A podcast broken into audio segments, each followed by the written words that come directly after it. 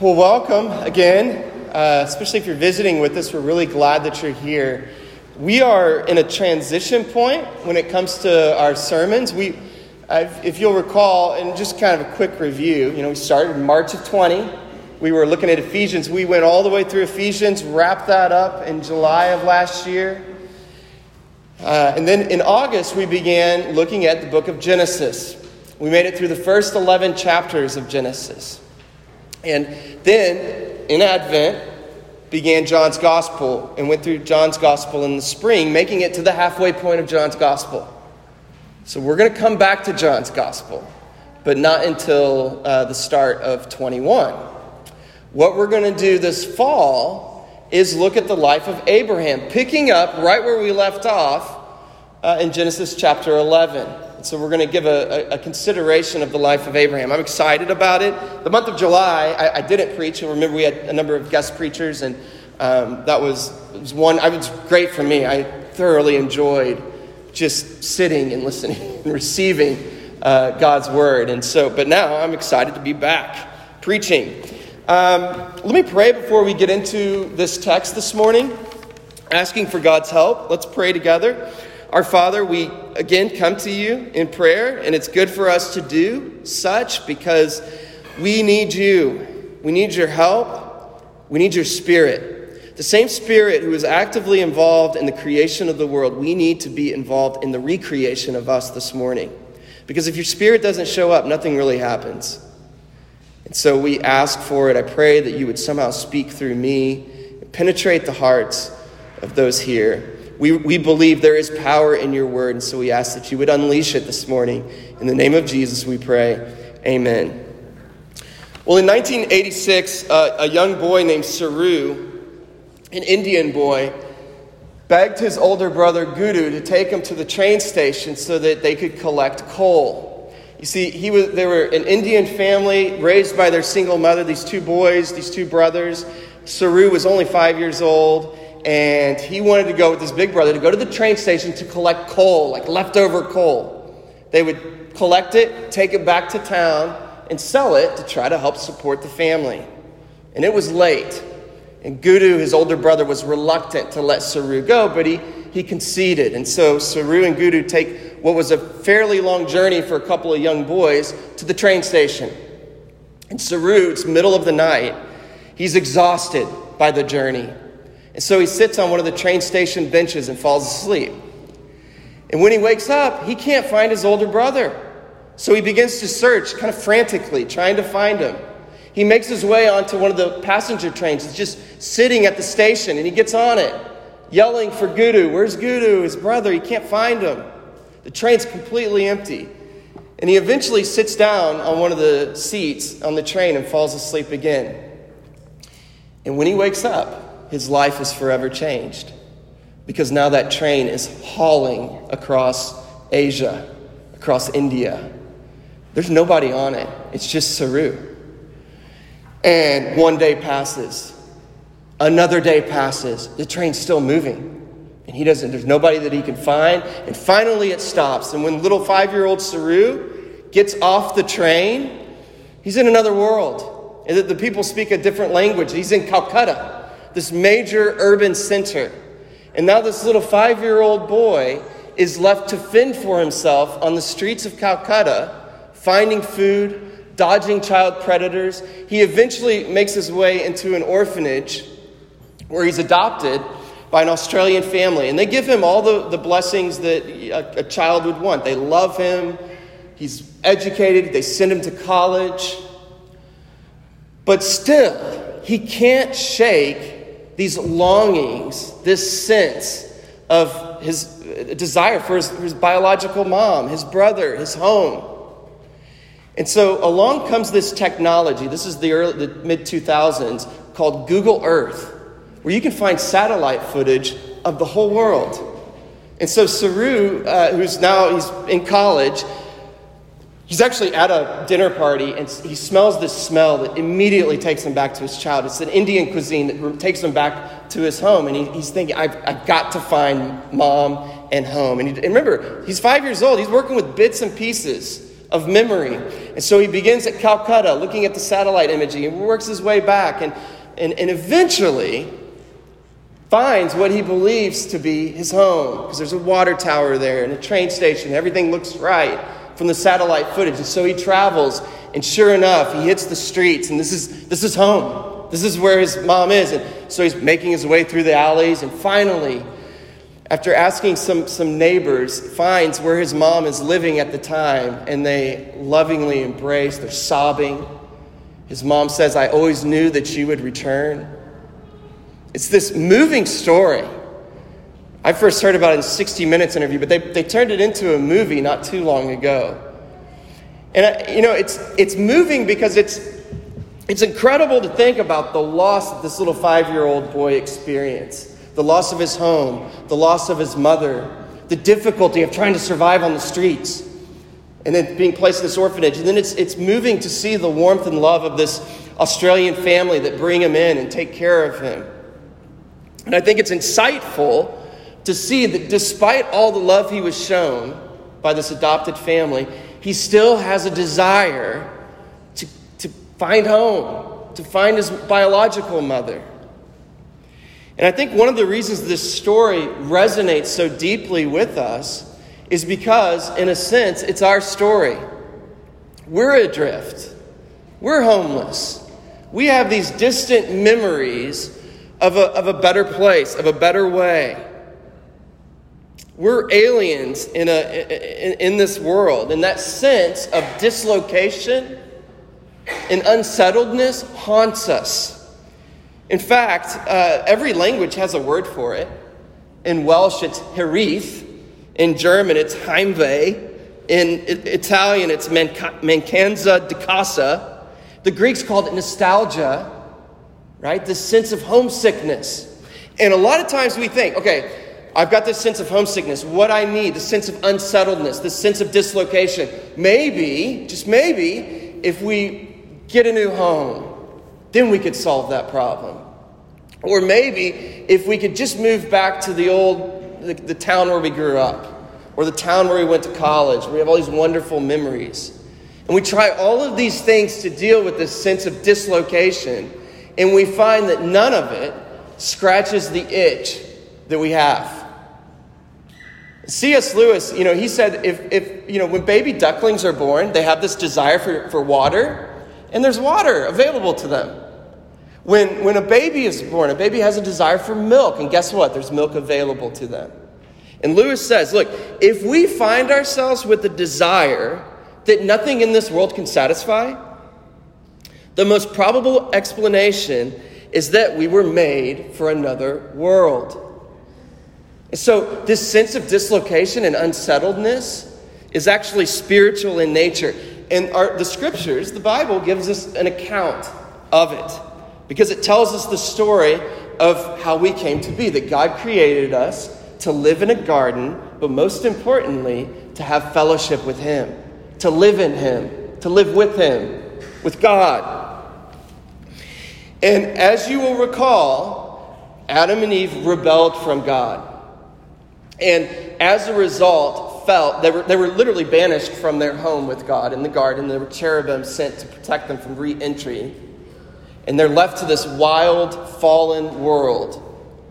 And there's all sorts of examples that we have in those early chapters of Genesis as uh, efforts to try to reestablish some footing in this fallen world. And one of those big efforts, the, the previous passage previous to what we just read, the one we left off on, is the Tower of Babel, where humanity says, let's, let's build a home, let's build a tower up to the heavens that can provide us with security and give us a name, right?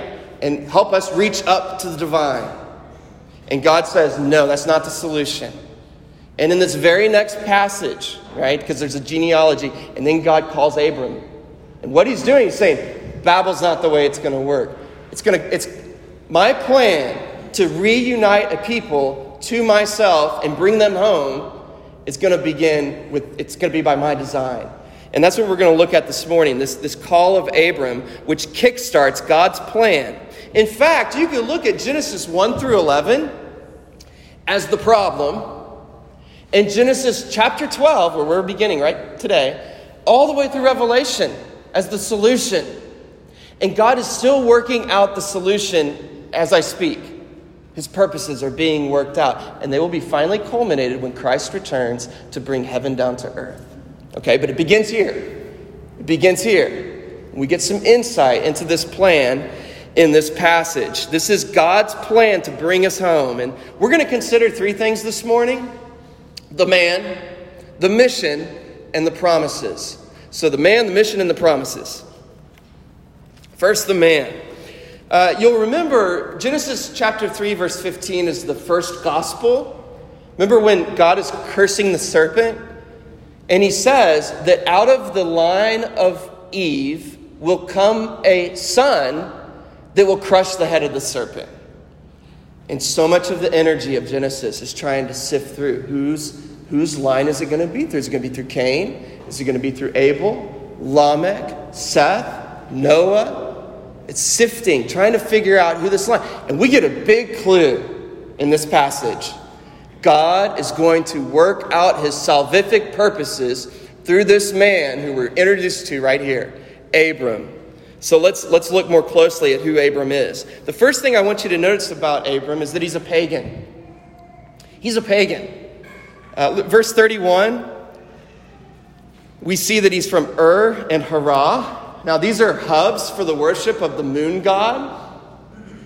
And uh, so he comes from a place where moon god worship is prevalent. But there's even more. Look at verse 29. His wife is Sarai, and her name, she's named after the moon god's wife. And Milcah, his niece, is named after the moon god's daughter. And Abram's father is Terah, which is, is comes from the Hebrew word, root for moon. And so every indication, both the names of his family, the location that he comes from, every indication is that Abram is a devoted, devout moon worshiper. And we think, this is who God is choosing? But it gets even worse. Look at verse 30. It says, Now Sarai was barren, she had no child. And I don't know, I know that we have in, folks in our midst that have struggled or are even struggling with infertility. It's a difficult struggle. It was especially difficult in this age where your children, uh, in an agrarian world society, your children were your labor force, your military force, your home security plan, your 401k. Right? This is a this line right here that Sarai was barren, there is so much emotional difficulty and tears in the life of Abram and Sarai in that verse. So much bound up in that. And this is particularly problematic because, as we're going to see in, in just a moment, what does God promise Abram? A great nation, which implies many descendants. You can't create a nation if you don't have a child, at least, and preferably many children, to have many grandchildren, and so on. And so you look on the surface at what God is doing, and you think, this is not promising. That the promise of salvation and a way home is, is going to happen through this man, a pagan worshiper, who cannot have, who, who's unable to have children. It's not promising at all. It's as though the, the team is down by, you know, down by a touchdown and there's two seconds left on the clock and the, the quarterback, the starting quarterback has just gone, has just gone down. And so the coach sends an armless quarterback in to take the snap. Like it's, this is not promising. This is who God has, has chosen. Okay, now, that's the first point, the man. Second point is the mission. So let's, let's take a look at that. God then speaks to Abram in verse 1 of chapter 12. And what does he say? Look at verse 1, chapter 12. He says, Go from your country and your kindred and your father's house to the land that I will show you. Go. That's in a word, that's what God is calling Abram to do to go. And that is a disruptive imperative to go. It would be much easier to stay to remain settled. but God is saying, go. And, and actually, in fact, the people at Babel, do you remember what they do? They stay. They say, come, let's settle here and build a temple, a tower to the heavens. They stay. And God is giving Abram the very opposite instruction go. And it gets difficult with each little phrase that follows because Abram says, Go from your country. Right? Think about it. Leaving your country. Ha- have you ever uh, left um, con- your country? Have you ever left America? It's difficult. Right? You leave your, the food that you're familiar with, the culture that you're familiar with, all of the things that uh, are familiar to you. And Abram's called to do that. And then, getting closer to home, he's commanded to leave his kin. It says, Go from your kindred. And then, even more close to home, he says, Leave your father's house. Each, each one of these commands to go, to leave your country, your kindred, your, your father's house, they each strike Abram. They're like arrows hitting Abram in the heart, each with greater intensity. Now, you might think, well, this is big. You know, God's asking a lot of Abraham. And here's the calculus big sacrifice means big payoff, right? So, what's God going to do? Where's God going to take him? Look at what he says. Verse 1 again Go to the land I will show you. I will show you. He doesn't even disclose where he's supposed to go. Just leave, and I'll, uh, I'll, I'll tell you later where you're going to go. That's, this is an enormous risk for Abram and his family and his, his, his people, his, clan, his, his people. Enormous risk. There is an enormous, uncomfortable gap between Abram's present moment, right here at the call, and the future promise of God. Right? Where is God going to take it? And, you know, I wonder have you felt the gap?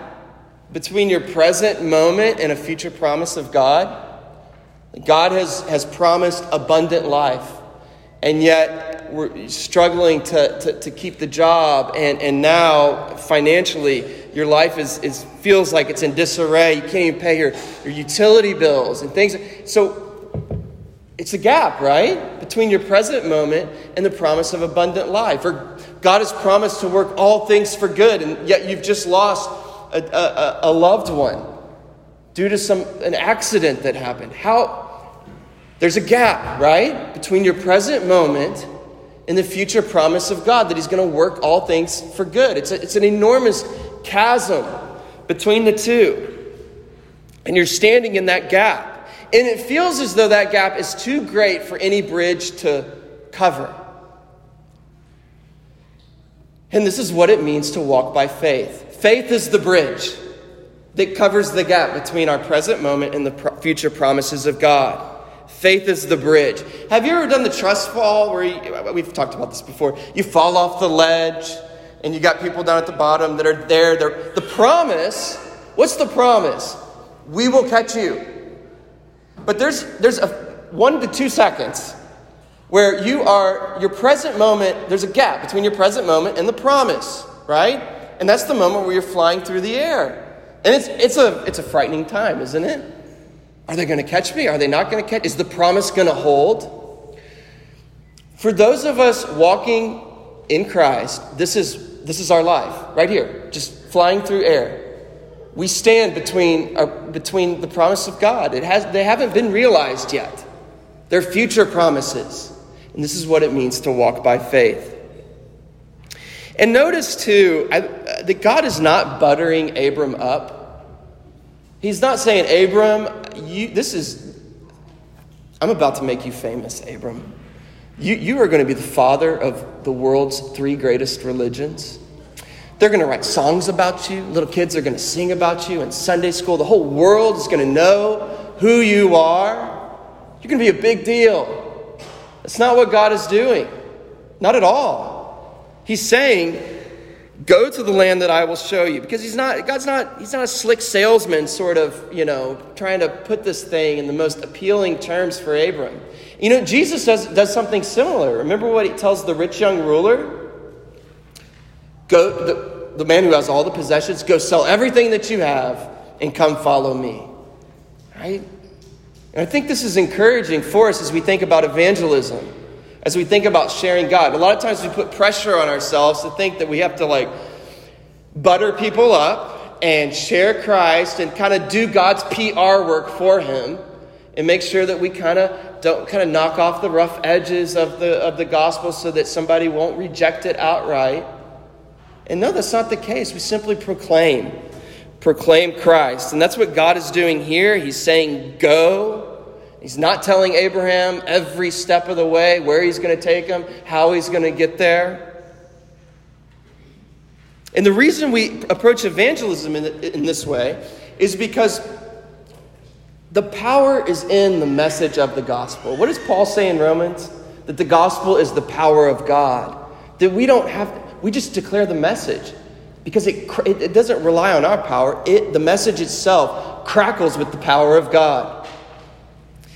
Now, having said that, Abram does receive some promises in these verses.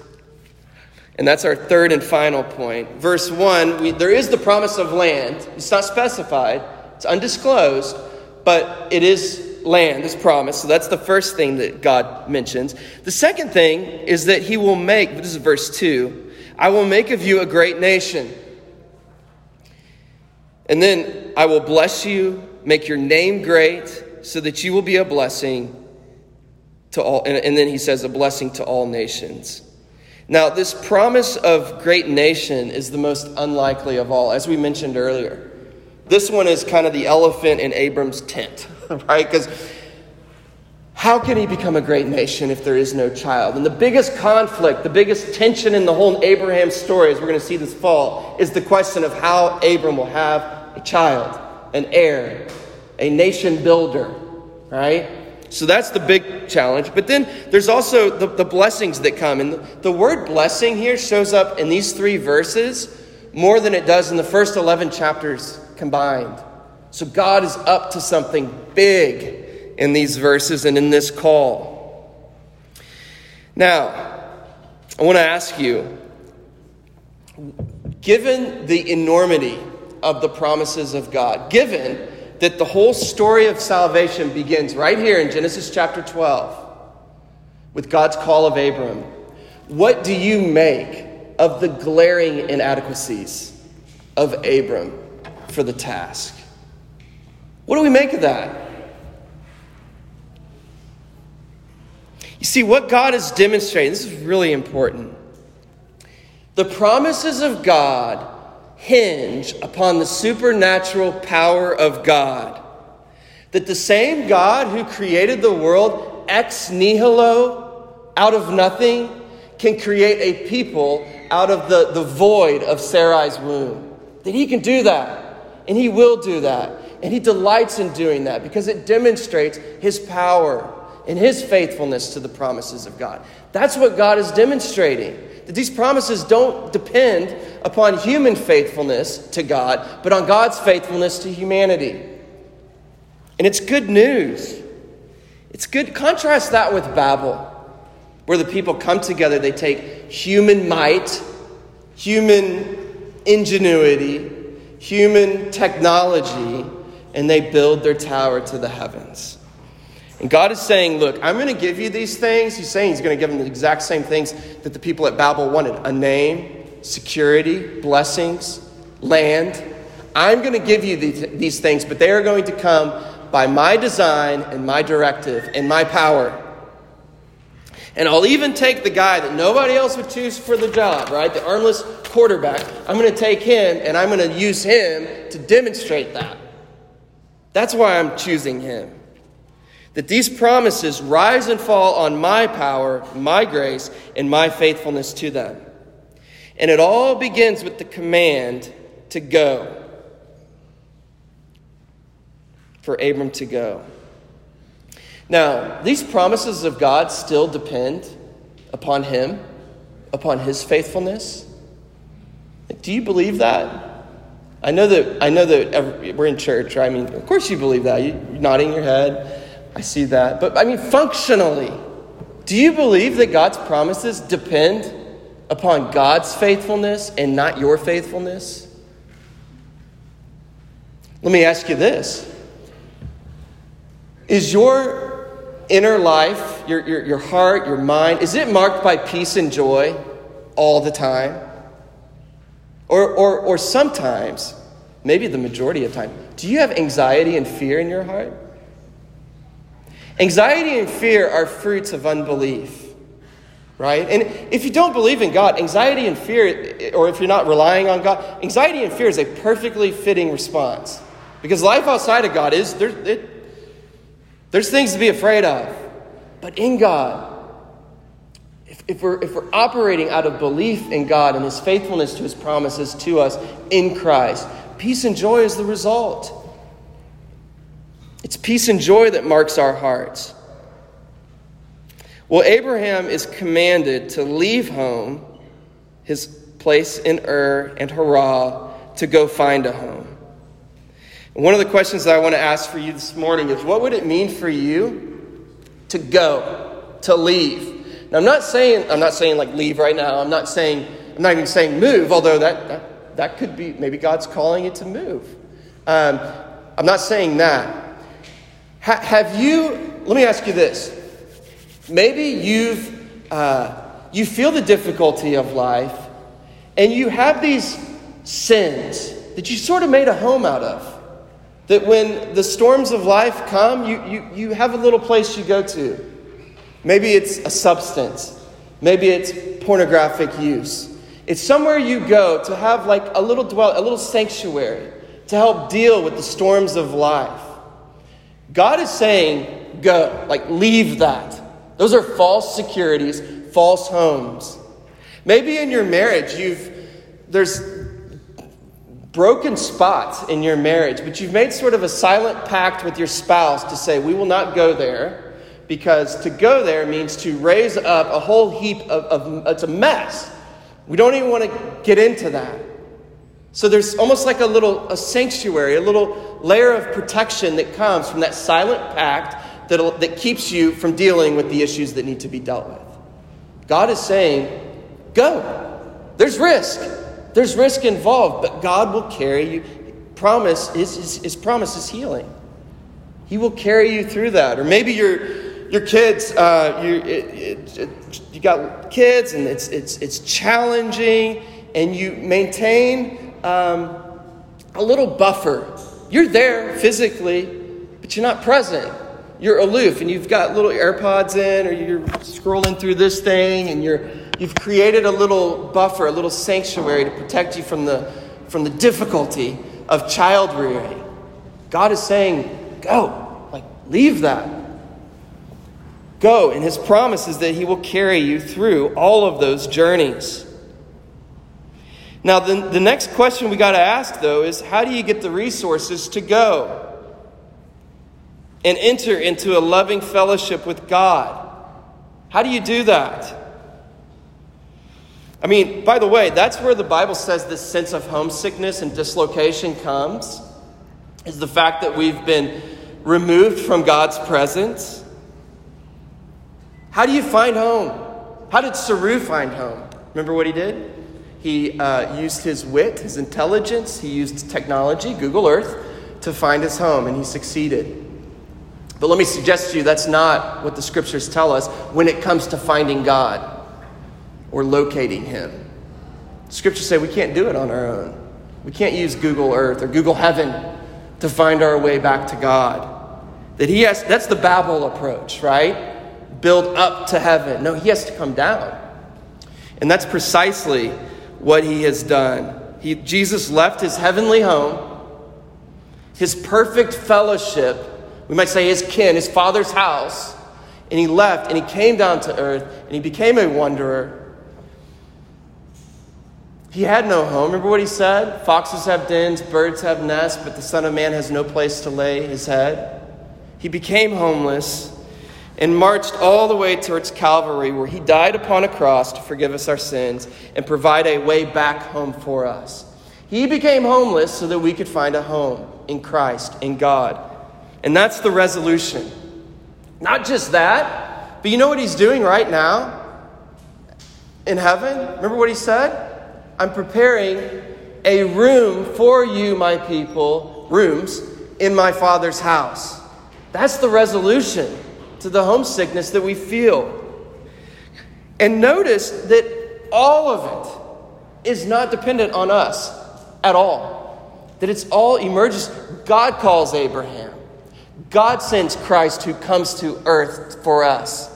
And Christ goes up, and who does he send to help make all these things known to us? The Holy Spirit comes to us and comes into us and revives us. And even get this is even get this, right?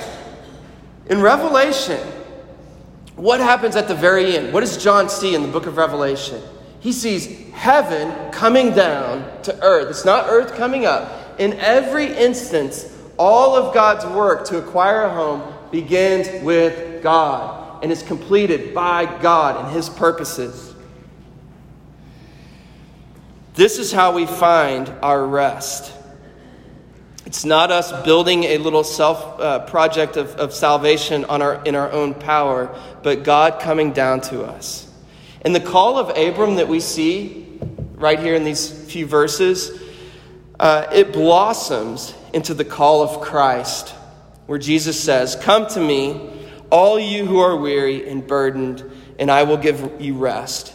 Take my yoke upon you and learn from me, for I am gentle and lowly in heart, and you will find rest for your souls. For my yoke is easy, my burden is light. We are homeless apart from God. And to kind of riff off of a, a St. Augustine, our hearts are homeless until they find a home in Christ, in God. May we do that. Let's pray. Our Father, you have uh, made a way for us to find fellowship with you. It's striking that the cherubim that guarded the entrance to the temple were stitched onto the veil. And as Christ breathed his last, that that veil curtain ripped apart and fell, making a way back to you, back into your sanctuary, back into loving fellowship with you. Help us to believe that until our faith becomes sight. We need your spirit to impress it upon our hearts, and we pray that you would. We pray it in Christ's name. Amen.